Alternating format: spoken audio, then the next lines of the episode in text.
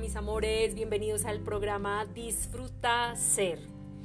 ¿Quién les habla? Janet Espitia. Hoy traigo una información increíble. Alguien me pregunta qué son las creencias y eso es el programa de hoy. Vamos a empezar esta semana a hablar sobre las creencias.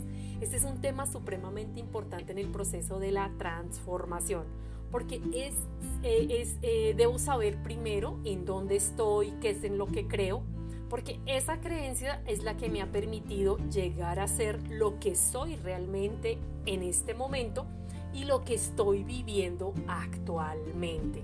Entonces ahí es bueno preguntarme, bueno, ¿esta vida que estoy viviendo me agrada o no me agrada? Bueno, si me agrada es porque estoy eh, teniendo creencias muy ganadoras y si no me agrada es porque estoy teniendo eh, creencias un poco limitantes. Bueno, entonces vamos a lo que vinimos. ¿Qué son las creencias? Las creencias son principios ideológicos que pueden ser míos o de un em, colectivo. También es un concepto, una idea que tomé como cierta en mi vida. Creencia también es la aceptación de algo pueden ser internas o externas. Las internas son experiencias que yo misma adquirí por lo que he vivido y las externas pueden ser heredadas, educativas o culturales. Vamos a dar un ejemplo. Internas, ejemplo, mira, viví una situación por así decirlo. Bueno, no he tenido, eh, digamos, eh, muy buenas relaciones con, la, con los compañeros, ¿sí? Entonces, cuando no se tiene eh, un, ¿qué? una información clara y concreta, empiezan a decir, ay, es que todos los hombres son iguales, es que todas las mujeres, ¿qué? Son iguales es que todos los hombres son machistas, es que todos los hombres son infieles, es que las mujeres son gruñonas, es que las mujeres son de carácter eh, así y tal. Entonces esas son creencias y con esas creencias pues nos vamos a encontrar un compañero y pues tropezamos con esas creencias porque vamos a atraer siempre lo que tenemos dentro. Entonces es importante identificar qué creencias tengo en cada una de mis áreas. Estas también pueden ser limitantes o empoderadoras. Limitantes porque vamos a, dar un ejemplo.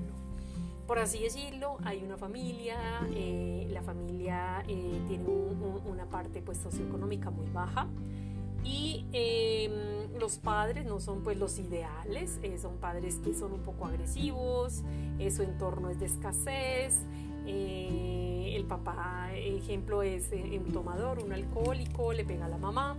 Entonces, ¿qué sucede? Hay dos niños, uno de ellos cuando crece eh, imita al papá, imita esa relación.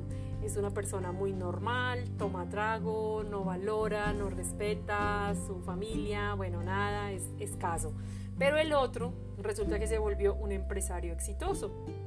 Entonces uno le pregunta a cada uno de ellos y resulta que depende de la forma en que ellos hayan adquirido ese dolor o ese aprendizaje, lo puede uno que transformar. Uno lo, lo, transformó para bien, o sea, lo empoderó porque él dijo, no voy a ser como mis padres, eh, quiero ser eh, rico, quiero tener dinero, quiero eh, ser amoroso, o sea, no quiso repetir eso que vio, pero el otro sí repitió. Esto se debe a la voluntad que eso se puede adquirir, ¿sí? Nosotros tenemos que tener voluntad o de cambio o de seguir ahí. Podemos tener, como se dice, las dos cosas. Entonces, esas son las creencias.